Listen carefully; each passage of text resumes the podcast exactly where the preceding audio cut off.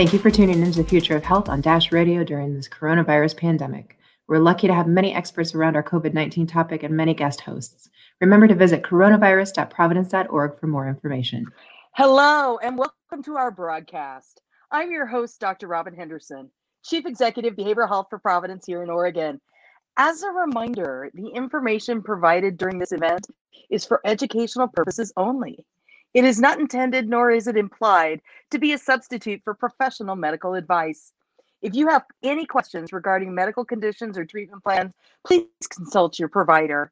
Participating in this event with this clinician does not create a clinician patient relationship.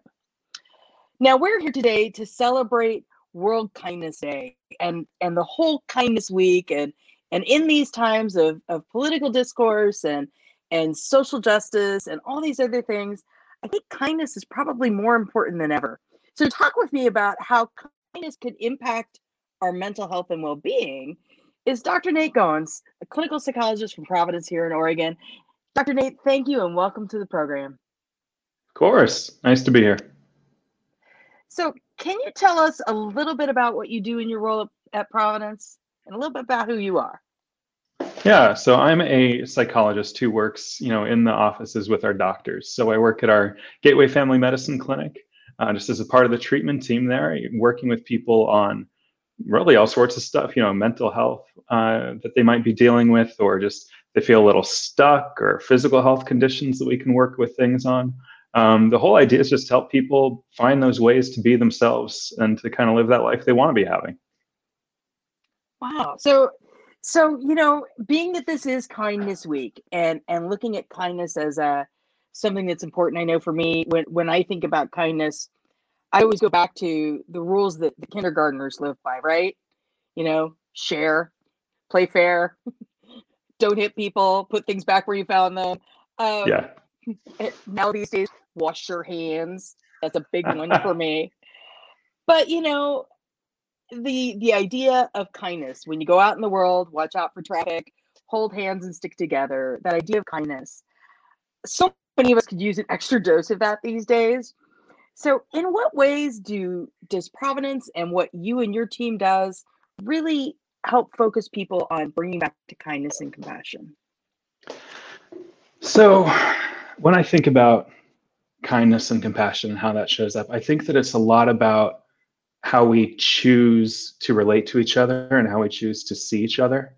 And with that you know this this generosity really um, and seeing the other person that you're working with or relating to as being someone who has plenty of value and you know that you want to see as a fundamentally good person who's trying their best. And so within providence i think what we're always trying to do and, uh, and always striving towards in the work that we're doing is that everyone that we're serving feels seen as who they are and feels like they're being viewed as someone who really is trying their best to live their best life and to make the most positive impact on the world that they can.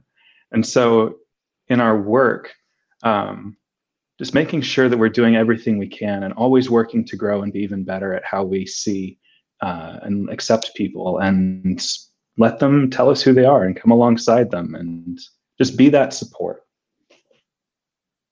You know eh, the providence mission to be steadfast in serving all patients especially those who are poor and vulnerable. You know that really speaks to the epitome of kindness. How does that impact the way you work with patients? Oh man. Um, especially that part about the poor and the vulnerable is something that uh, is really near and dear to me. Um, so much of the time what we know is that the people who have the least uh, also need the most. And so what we do is to try to um, just by being there you know in their doctor's office in a space that maybe is a lot more accessible to them um, to be in that space where they can show up um, to really utilize the relationship that they have with their doctor that trust they've built up over time um, to really quickly show them that we're there with them and to help them. Um, especially now, as you were saying, right, needing that extra dose of kindness. Um, the poor and the vulnerable, more than any of us, are in that um, position of all of this tumult feeling chaotic and threatening. Um, and so the more that we can do to show up and to provide that extra layer of support, I think the more that we're enacting those values. Well, it's interesting. Um, the United Kingdom, oftentimes, uh, especially in the last few years, have been very forward thinking about mental health and their approach, uh, not only to peer delivered services, but their approach to how they message about mental health. And they recently had a campaign about the health benefits of kindness. And one of the things that they called out in health benefits of kindness is that kindness can create a sense of, of belonging and reduce isolation. In this time of COVID, when when some of what we would traditionally do um, that you know would be more hands-on, how are you encouraging people to create that sense of belonging and reduce isolation? It is hard. Uh, I think everyone's dealing with that struggle. Um, as much as we try with you know video calls like this one or reaching out to people over the phone, there still is that feeling that you're not able to be with the people that we love and that we care about. And you know when it's maybe uh, grandparents who you can't go visit anymore, or mm-hmm. uh, you know a family member who's having a new uh, new baby coming along.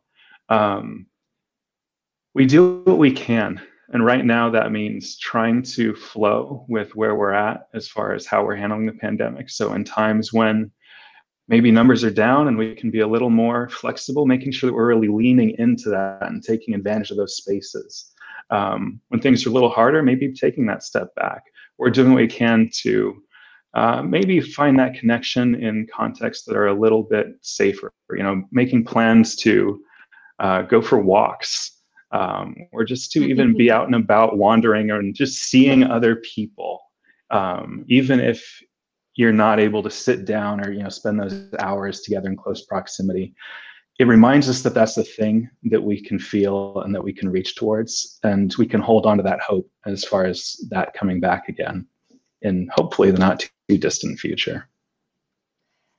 Well and it's interesting because you kind of allude a little bit in there to self-care and and that idea of you know emotional wellness that we need to really be taking care of ourselves uh, as part of how we're kind to others is there yeah. a connection between self-care and our relationship with other people absolutely um, you know sometimes it is a lot easier for us to take care of others or to view other people um, as maybe deserving to be taken care of. And we tend to set ourselves aside and we work really hard to make sure that the other people in our lives feel cared for. And so we're showing them kindness. But in doing so, sometimes we drain ourselves a little too much.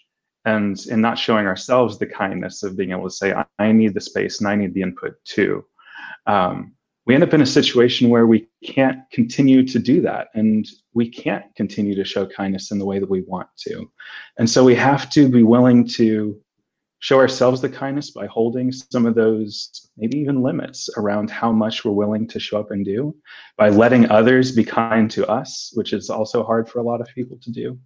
Um, and really just holding that same kind of generosity and compassion and general mindset of forgiveness for ourselves just as much as we do for others. And in that, we are able to keep showing up. Yeah, that that is such an interesting interesting thought in there around uh, this connection between mental health and emotional well-being, and not only kindness to other people but kindness to ourselves. Do you believe? Uh, I know there's some studies out there. Uh, do you believe that this really can affect your mental health? Absolutely. Um, I think that the way that it shows up the most for me is this idea that we we kind of tell our story of our lives. Mm-hmm. Um, you know, the events that happen, um, they happen. That's life. It's fairly random at times. It's totally unpredictable. It's often out of our control. The way that we interpret it greatly shapes how we experience it. And if we talk about kindness as this idea of being generous, of assuming, uh, you know, positivity, of um, basically looking at others and seeing them as being fundamentally good and fundamentally trying, then the story that we tell about our world is a fundamentally more positive, caring one.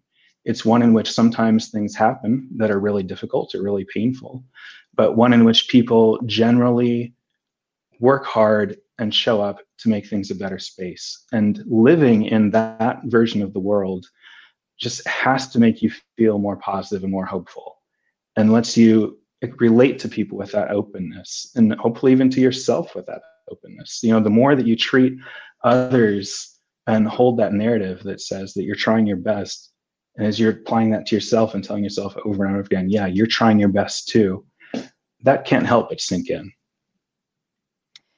You know, that that idea right now more than ever, I think is a really, really key component because as we're sitting here coming right off this election, um, there are a lot of people with very polarized opinions still. I mean, if you any foray into social media, you will suddenly see the polarized opinions out there. And how do you help people who are struggling to have compassion for people who have vastly different views, especially during this time of political unrest? How are you doing that? That is a hard question. I mean, at first, I think what I want to say is that I would want to validate people that it makes sense that you'd be having a really hard time with this.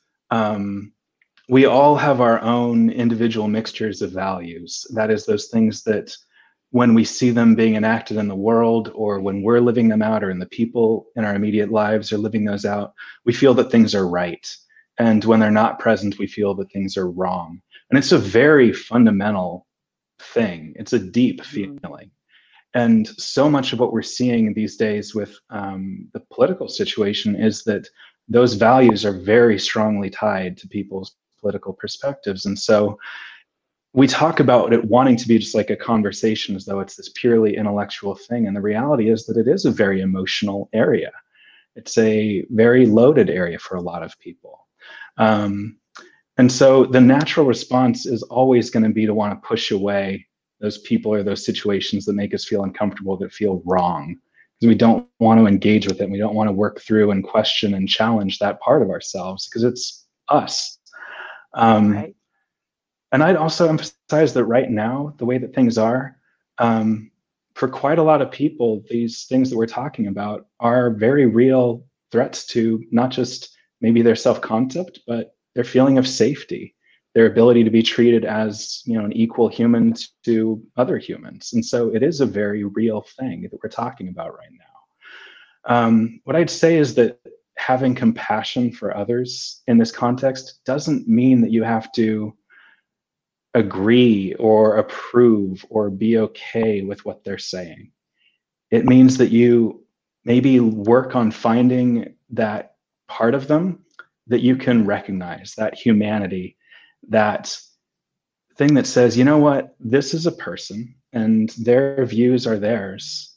And we can try and argue, and that's probably not going to do anything anyway. Or we can focus on that reality that we are two people with these deeply held convictions. And maybe that is enough compassion to allow for a relationship to start to build again. Um, so often we focus on those gaps, and I think again that's fairly normal. It takes a lot of effort to push through and look for that shared overlap and to try and push through. And I'd say that you don't have to do this. It can sometimes feel like just way too much work, and it can sometimes put you in a position of feeling unsafe or that the people that you're trying to engage with maybe aren't responding to your efforts in a way that makes you feel safe. But when you are in a position where it feels like maybe you can and maybe there is room to build that relationship back up, to start from that ground of we're both just people. And I think even um, you know Joe Biden in his speech the other night mm-hmm. emphasizing these people are not our enemies; they're Americans, and to expand that, you know, they're just people. Um, and if we can try and pull it back, can't help but hopefully move us forward a little bit. Well, it's interesting because I've been thinking a lot about, um, you know, leaders matter, influencers matter. Um, the people that we look up to matter. And when they behave in a certain way, uh, that tends to make that behavior acceptable. And we have had a world leader, we've had an American president who routinely breaks kindergarten rules, calls people mm-hmm. names, makes fun of people, and and uses his words in ways that are not kind, um, that don't attack policy and ideas, but attack right. individual people at the core of who right. they are. And uh, as a parent, I look at that and go, if that was my kid, and my kid was calling people names and making fun of people with disabilities and doing all these other types of things, um, my kid and I would be having a very different conversation. But this has been what's been modeled. And so for many people, they found this behavior to be acceptable. And I yeah. imagine that right now, many of those people are waking up and going, you know, I feel pretty bad about my behavior of making fun of people. What's some advice that we can give to some of those folks of how they can push a reset button and make a choice to not call people names and to not be hmm. how do you how do you help people stop that behavior and make it okay? I think i always start by saying that messing up is a part of being a human. You know thank god we can grow thank god we can look back and say i don't necessarily like that version of who i was back then if we couldn't i mean yeah that that'd be it so this is always a part of what we do as people. We're always growing and looking back at things we've done and reevaluating and trying to ask, okay, how can I be more of who I'm aspiring towards today? Um, what you were describing, you know, this, this president who has not in any way really reflected kindness. Um, with that, I think that for me, at least on a personal level, um, the importance of kindness has only grown as I've gotten older and as I've thought about the people who I respect most. Kindness shows up more and more and more. And I think it's because it's it's not always even people it's not that they're universally kind or nice right? I think that's also maybe a misnomer too. Um, you can be kind and still be firm in convictions and still be deeply upset by things that feel wrong. But the kindness is that core choice to say that, you know what, we're all people, we're all going to mess up, we're all going to try and grow. So can we all just keep doing this thing together? And so part of moving forward for an individual who maybe is saying that I don't want to be that way that I maybe have been for a while is to be a little bit um, compassionate towards yourself, to pull back some of that self kindness and to remind yourself that, yeah, we do this. We do things that aren't compatible with who we want to be and then we we acknowledge it. And the acknowledging is really a hard part. And that choice to say that something i've been doing isn't something i want to continue takes a lot of courage and energy and so when you're in that space you've already moved forward. You're already doing the work. And then it's just a question of day after day choosing to hold that generosity catching yourself when you feel yourself falling back into those default patterns of wanting to shut people out or deny their you know their value their humanity their equal whatever um, to assume you know them better than maybe they know themselves. When those urges are coming up and you start catching yourself doing it more and more choosing to interrupt choosing to think differently choosing to respond differently and you know what thing with kindness too people aren't always acting with positive intent they just aren't but we can choose to interpret their actions that way, right? so, like, you know, if you're driving on the freeway and someone cuts you off, like, they could be a jerk, they could be mindless. Yeah. They could also just be, you know, maybe they're super distracted or stressed about something else and they weren't able to pay attention as much in that moment as they would like to. Yeah. We don't know what the truth is, but the story you tell about what happened shapes how you are able to respond and it lets you be that more generous person and so even though you know this choice to be generous or this choice to be kind it's it's a choice um, no matter what is going on, it's that choice to say, I'm going to interpret things and I'm going to tell a story that reflects, yeah, generosity and value. That that idea of choosing to be kind, and and I, I really like that framework, um, that that choice, uh, because for a lot of people, they're disappointed. You know, half our country is disappointed in the outcome of this Mhm. election, Yeah. and and they've got to figure out how they move forward proactively and productively because as as people are saying we are one american people. Regardless we are one american people. So how we choose kindness to move our our country forward together actually takes kindness on both sides. Yeah, it does. Um, and it's a really hard thing to respond to wrongdoing with kindness, um, Mhm. to respond to harm with kindness. Um, sometimes even that language has been leveraged to make people who have less agency change how they respond to their situation by saying that that's not an appropriate way to react and that's there's a lot of nuance to this and i don't ever want us to be in a situation i guess where someone is you know where we expect perfection all the time Mhm. or where we say, you know, it's a universal thing, um, or that in all situations, no matter what is done to you, you must respond with kindness because it's just not always going to happen. And what I would say with this disappointment and trying to figure out how people can move forward from here, Mhm. I mean, this is the reality of, you know, a democracy is that a large portion of people are disappointed every time we have an election. And in fact, I'd Right. suspect most people have, if they go back and they look, you know, at their ballot, they can probably find at least one thing they voted for that didn't end up passing. So you can always find that point where there's something that's a disappointment.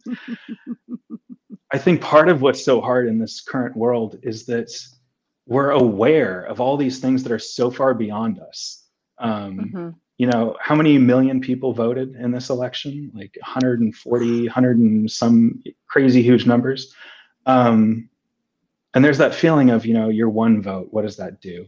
And it's true that on a national scale, like, yeah, you as an individual do not have power to shape the way this is going to go. And even on a, you know, local scale, maybe you don't.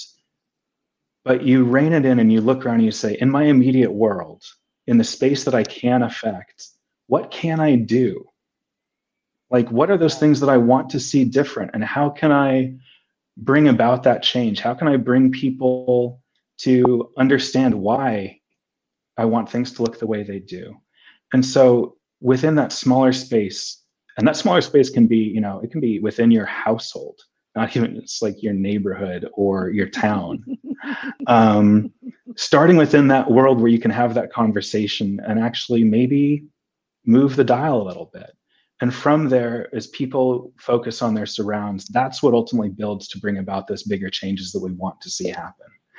And so, even when large things, you know, big elections take place, you can always, in your own space, continue to work to bring about what you're hoping for.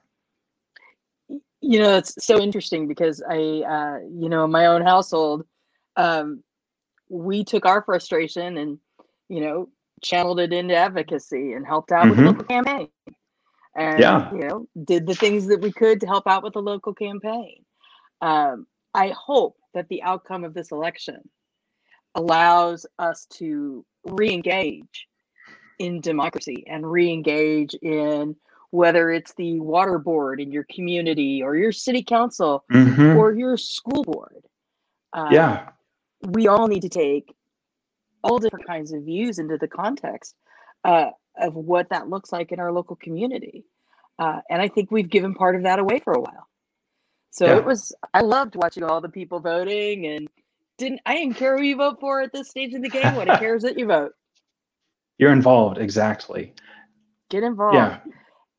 and we're coming into Thanksgiving and the holiday season and, and all those other good types of things and and you know all of us have that table at Thanksgiving where we have relatives who do not see the world the way we see the world and this is going to be Yeah. our first big opportunity, even if your Thanksgiving is over Zoom. Uh, and, we, and we hope that everybody does practice a safe, socially distanced, uh, smaller Thanksgiving. But uh, if you want to get, we're, we're going to do an episode talking about some other types of things you can do for holiday gatherings. This is kind of a, a different way to look at that. But but what is going to be the best way to bring up some of those sensitive political issues with your friends and family this holiday season to begin that healing process? Um, or actually, better yet, how do you get yourself out of a hot political conversation? I'm really glad actually that like we're talking about both sides of this because I think they're both totally valid. Um, I'd say to begin with, decide which avenue you're going to take. You know, weigh the benefits of engaging in that conversation versus the cost. It's not always going to be worth it. If it's a space in which there's going to be the possibility for a productive dialogue, then sure, you can go down that road. And if you do, you know, remember that with kindness and compassion, that the person you're talking to is a person and that they have arrived at their views through whatever system of engagement has made sense to them. And so as you focus on the maybe the issue at hand rather than attacking the individual or making assumptions about what about the individual based on the issue, the further you get away from the person's value or your own sense of value, the easier it's going to be to have a Mhm. productive conversation. Um, remember that just trying to argue and change someone's mind basically never works. And in fact, what you know that it makes it it just it just makes people double down even more. Um, so yeah, it's not about trying to have an argument. It's not about trying to win a debate. It's about trying to have a conversation. Now, if you're not in a position where it's going to be productive or you don't feel like it's sufficiently safe to go there, it is perfectly appropriate to set a boundary and say, I'm not willing. Um, clear communication is often enough, but if it's not, be willing to take that step and maybe even walk out of the room or pivot to go do something else. Um, I am a huge fan of, you know, the kiddie table. Um, we can always go hang out with the kids um, and doing something that says, you know what, I'm not into this, but I'm going to go do this for a while. It communicates very clearly, like, look, I'm here, I'm with my family. I want to be with my family. I don't want to have that conversation, but I want to be here and I want to be with my family. And yeah, I think some people are going to be spending some time, uh, some definite time at the kids' table this year. I absolutely think so. Yes. That's great advice. So, you know, as we come to to kind of the end of our time, one of the go-to types of of things that I think can help really spur and spawn kindness are what we call those random acts of kindness. And I'm wondering if you've got some ideas uh, in this time of COVID, in this time of a pandemic, when when we can't do the things we would normally do. What are some random acts of kindness that everybody could start doing today? You know, the one that always comes to mind for me is just it's so simple, right? It's just interacting with people with kindness. Like a warm smile and a genuine how are you doing today goes a long way. Like such a long way. And especially to people who are in those roles that are typically taken for granted or underappreciated.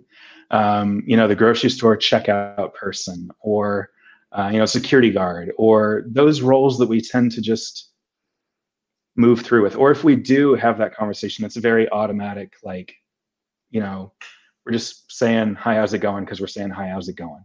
But if you can reach in and find that kindness in you and bring that out in that question and in that smile, people have such a strong radar for genuineness. And so letting that be seen, I think that does more than really much of anything else we could do. Well, that is an amazing piece of advice. And uh, I really want to thank you, Dr. Nate, for joining us today. And I want to thank all of our listeners, uh, everybody around the, the Providence world. You know, let's take some of those random acts of kindness to heart and go out and do something nice for somebody today. Go out and make somebody smile today and spread a little kindness in the world.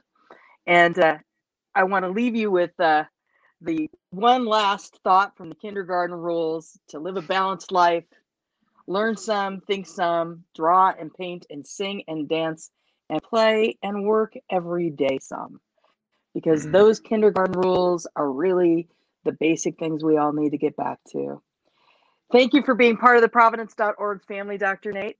If you or someone you know are looking for medical advice, please come look at our website at providence.org. You can also follow me on Instagram at Doc Rob Henderson. Uh, make sure to follow Providence on social media and Twitter under Providence Health System, on Instagram, Facebook, and LinkedIn. Uh, thank you again, Dr. Nate. It's been a pleasure talking with you. Thank you so much. Every, everybody be well and be kind.